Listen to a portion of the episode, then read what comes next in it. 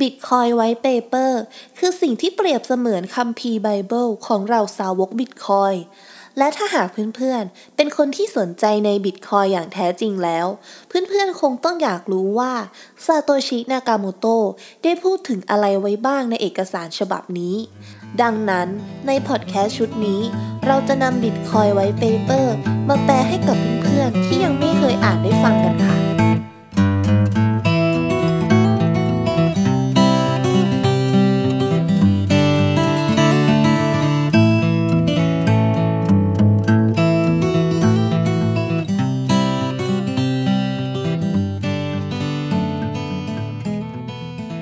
สวัสดีค่ะเพื่อนๆ ยินดีต้อนรับเข้าสู่ช่อง Bitcoin Inside Out Thailand ที่ที่เราจะมาพูดคุยกันเกี่ยวกับ Bitcoin สกุลเงินดิจิตอลที่จะนำพาเสรีภาพ และความเป็นส่วนตัวทางการเงินกลับคืนสู่ประชาชนตัวน้อยๆ อย่างเรากันนะคะสำหรับพอดแคสต์ตอนนี้จะเป็นตอนที่ 7 ที่เรานำ Bitcoin White Paper มาแปล และอ่านให้กับเพื่อนๆฟัง หากเพื่อนๆ คนไหน ยังไม่ได้ฟัง 6 ตอนที่ผ่านมา สามารถย้อนกลับไปฟังได้ในช่องของเรา ผ่านทางแอปพลิเคชัน ที่เพื่อนๆกำลังใช้งานอยู่ในขณะนี้ หรือจะกดเข้าไปฟังผ่านลิงก์ที่เราใส่ไว้ให้ในคำบรรยายของพอดแคสต์ตอนนี้ก็ได้ค่ะ โดยหัวข้อที่เราจะมาพูดคุยกันในตอนนี้ จะเป็นหัวข้อที่ 7 และ 8 ที่อยู่ใน Bitcoin White Paper นั่นก็คือ หัวข้อการเรียกคืนพื้นที่เก็บข้อมูล กับหัวข้อการตรวจสอบการชำระเงินอย่างง่าย และก็เหมือนกับตอนที่ผ่านๆมา เราพยายามใช้คำพูดให้เหมือนกับคำที่ซาโตชิ นากาโมโตใช้ให้มากที่สุด โดยอาจจะมีการเสริมแค่เพียงเล็กน้อยเท่านั้น ดังนั้นหากมีอะไรที่เพื่อนๆฟังแล้วไม่เข้าใจ สามารถคอมเมนต์บอกมาได้เลยนะคะ สำหรับหัวข้อการเรียกคืนพื้นที่เก็บข้อมูล ซาโตชิได้กล่าวไว้ว่า เมื่อธุรกรรมล่าสุดของบิตคอยแต่ละเหรียญถูกบรรจุอยู่ในบล็อกที่ลึกมากพอ ข้อมูลธุรกรรมที่เกิดขึ้น ก่อนธุรกรรมล่าสุดของเหรียญดังกล่าว จะถูกลบออก เพื่อเป็นการเพิ่มพื้นที่เก็บข้อมูลให้กับโหนดค่ะ เพื่อที่จะดำเนินการลบข้อมูลธุรกรรมเก่าๆ โดยไม่สร้างความเสียหายต่อแฮชของบล็อก ข้อมูลธุรกรรมจะถูกแฮชให้อยู่ในรูปของ Merkle Tree ที่จะมีเพียงรากของ Merkle Tree เท่านั้นที่ถูกรวมอยู่ในแฮชของบล็อก ซึ่งบล็อกเก่าๆ จะถูกทำให้มีความกระทัดรัด โดยการตัดกิ่งก้านสาขาของ Merkle Tree ออกและ hash ที่อยู่ภายในกิ่งก้านสาขาดังกล่าว จะไม่จำเป็นต้องถูกเก็บเอาไว้ค่ะ block header ที่ไม่ได้มีข้อมูลธุรกรรม จะมีขนาดประมาณ 80 ไบต์ และจากที่ระบบของ Bitcoin มีการสร้างบล็อกใหม่ประมาณทุกๆ 10 นาทีทำให้ข้อมูลของ block headerจะมีปริมาณเพิ่มขึ้นแค่ 4.2 เมกะไบต์ต่อปีเท่านั้น โดยในช่วงปี 2008 ระบบคอมพิวเตอร์ในท้องตลาด มักมีแรมประมาณ 2 กิกะไบต์ขึ้นไป และหากเราคาดการณ์ตามกฎของ Moore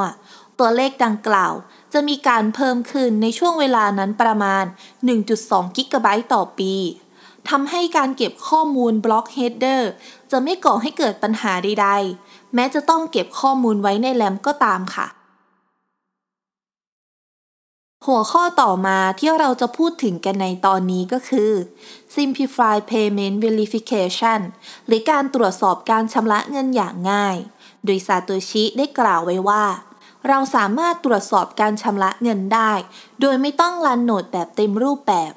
ขอเพียงผู้ใช้งานเก็บสำเนาของบล็อกเฮดเดอร์ของเชน ที่ผ่านกระบวนการ Proof of Work ที่ยาวที่สุดไว้ โดยผู้ใช้งานสามารถดึงข้อมูลจากโหนดในเครือข่ายไปเรื่อยๆ จนกว่าเขาจะมั่นใจว่า เขาได้รับข้อมูลของเชนที่ยาวที่สุด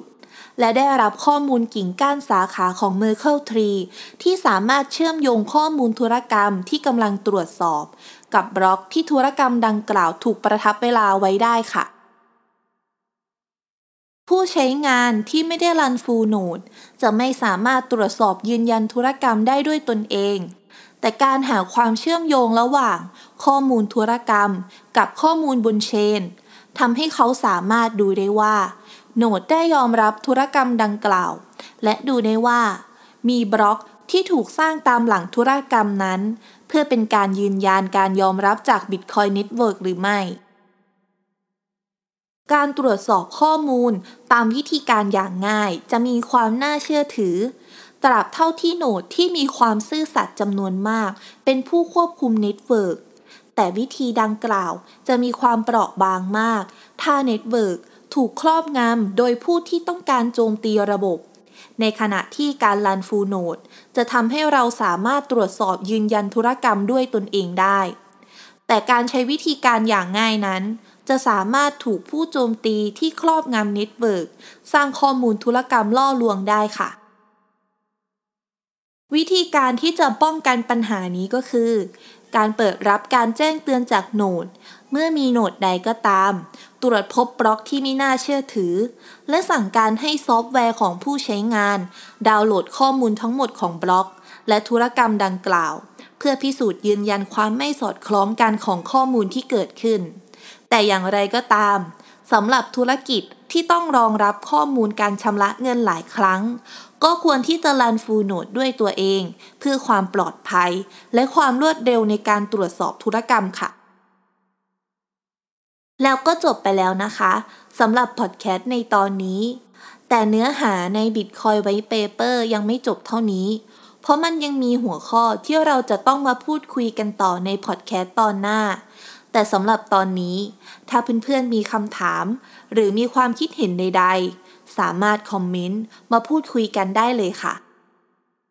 ในตอนนี้เพื่อนๆ สามารถติดตามช่อง Bitcoin and the Out Thailand ของเรา ได้หลายช่องทางเลยนะคะ ไม่ว่าจะเป็น Facebook YouTube Spotify Apple Podcast SoundCloud และ b l o g d i t หากเพื่อนๆชื่นชอบ และไม่อยากพลาดเนื้อหาในตอนต่อไป ฝากกดไลค์ กดแชร์ กดติดตาม เพื่อเป็นกำลังใจให้กับเราด้วยค่ะ ก่อนจะจากกันไป ขอบอกกับเพื่อนๆเหมือนเดิมนะคะว่า หากเพื่อนๆอยากมีเงินจำนวนมากขึ้นในโลกนี้อาจมีหลายสิ่งหลายอย่าง ที่จะหาเงินจำนวนมากให้กับเพื่อนๆได้ แต่ถ้าหากเพื่อนๆอยากมีเงินที่ดีขึ้น บิตคอยเท่านั้นค่ะ ที่เป็นคำตอบสุดท้าย ขอให้เพื่อนๆ สนุกไปกับการผจญภัยในโลกดิจิตอลแล้วเจอกันใหม่ในตอนหน้าสำหรับวันนี้ สวัสดีค่ะ